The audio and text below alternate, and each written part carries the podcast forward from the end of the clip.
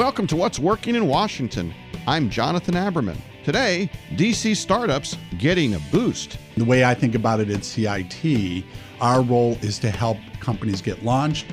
Scaling should come from the private sector. That's when the market should make its decision as to whether these are viable, scalable businesses, and it's appropriate that they do so.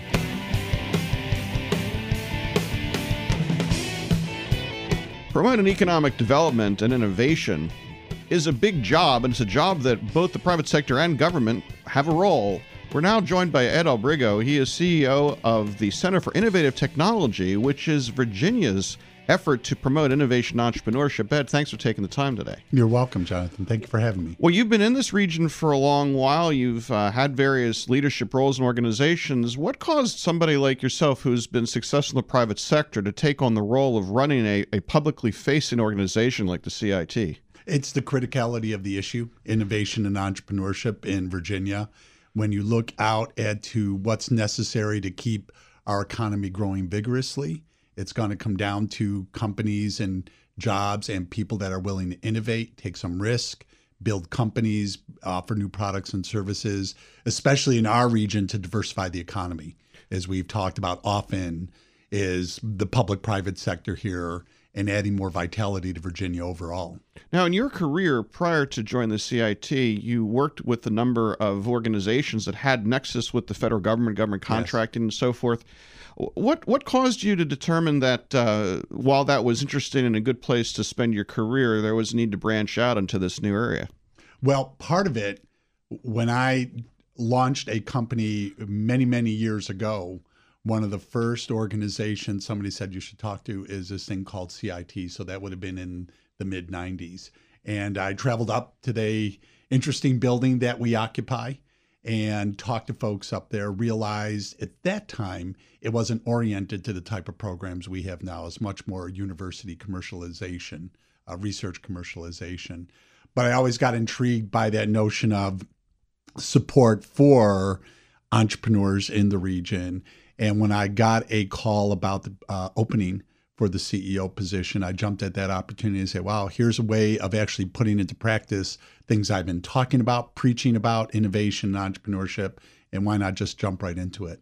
So, what do you say to people that say, well, there's no role for government in promoting entrepreneurship innovation and that everything should be left to the free market. How do you react to that? Well, uh, just think back to all the things we, we now take for granted as far as innovation.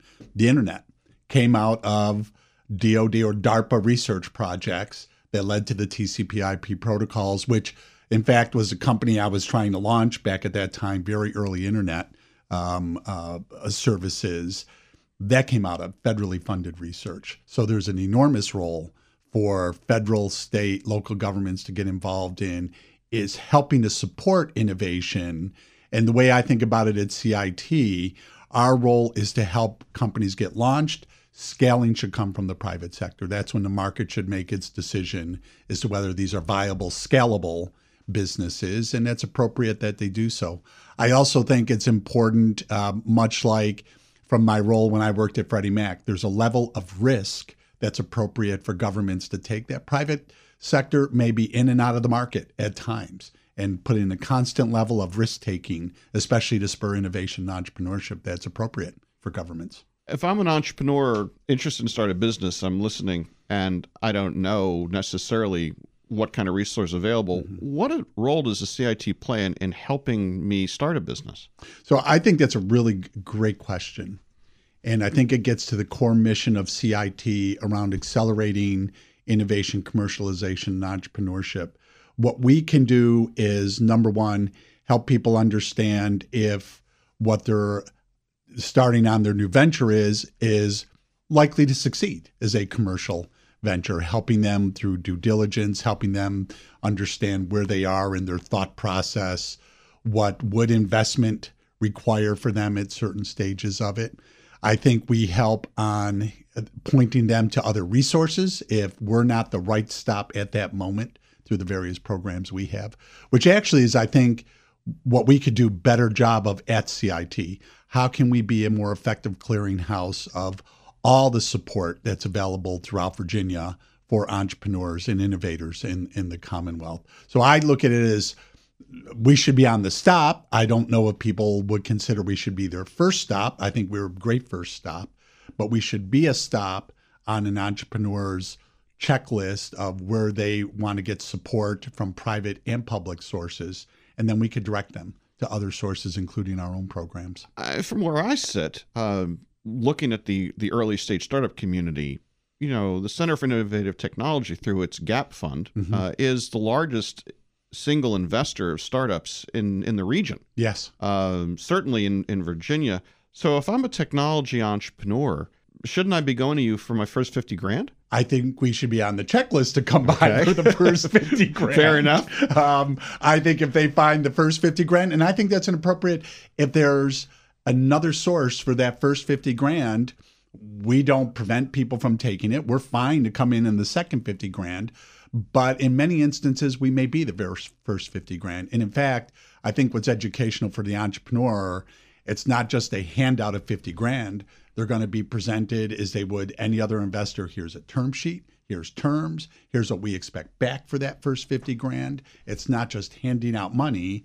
We expect that a business is going to be launched. And down the road, and down the road could be seven to 10 years, there's some return back to us on that money as well as the new organizations that got started. So I definitely believe we ought to be on the list to come towards for that 50 grand. And uh, I think that's an appropriate place for us to be. Mm-hmm. And again, if we're talking about the role of government, the, Yes. the willingness to take risk, be uh, Yes. to go where angels fear to tread. That, That's uh, right. That's right. As you uh, look at this region, as you look at Virginia, Maryland, Mm-hmm. and D.C., wh- where do you see the technology opportunities? Where do you think entrepreneurs should be putting their time to build the next great companies? Well, certainly cyber continues hot. And you and I have talked about that in different venues. Cybersecurity is going to be a hot space for a while because those people that threaten us, uh, those people that want to come after us, they're innovating at an incredibly fast rate around every solution that we're putting up. I still look ahead. Biotech for this region is another good area. Uh, some of the challenges with biotech uh, is the startup capital that's required um, especially if it involves anything therapeutic. Life sciences, then, uh, data that relates to life sciences, data that relates to um, uh, security. And what we're going to be talking about uh, shortly, you're seeing more and more of it, is smart cities or smart community technologies. That's going to be a big thrust for CIT, certainly, and we see for the region uh, over the next couple of years. We're starting that with the launch of the new Smart Cities actuator, Smart Cities Works, out at CIT with private partners at this point. This will be an interesting uh, jump off for us. We're not starting with Commonwealth money, we're starting with private money in doing that. And uh, hopefully that will explode, and we think it's going to be very successful on that part. So when you think about it, the life sciences, biotech, certainly with what you see happening over in Nova and the life sciences, medical sciences is going to be another great uh, regional uh, boost for everybody, for entrepreneurs. Before I let you go, if I'm an entrepreneur and I want to get in touch with you, how do I how do I reach out to the CIT and get involved? I think the the easiest thing to do, let me give you my email to start with, and then I'll direct you to the appropriate people. Ed.albrigo, A L B R I G O, at CIT.org. So there you have it, folks. You have an email on record. The CEO of an organization who wants to hear from you. Ed Albrigo, CEO of the Center for Innovative Technology, making things happen in the nation's capital in Virginia. Thanks wow, for joining thank us. you, Jonathan. Have a good day.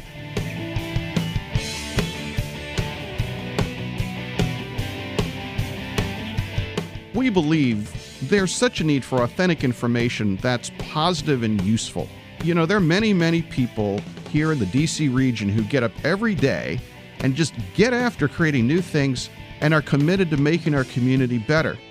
My producer Tracy Madigan and I speak with people every day that tell us amazing stories of that they they want to share about the progress they're making, the things that they care about, and why they're proud to be part of the greater Washington community. I'm Jonathan Aberman. Until next time, goodbye.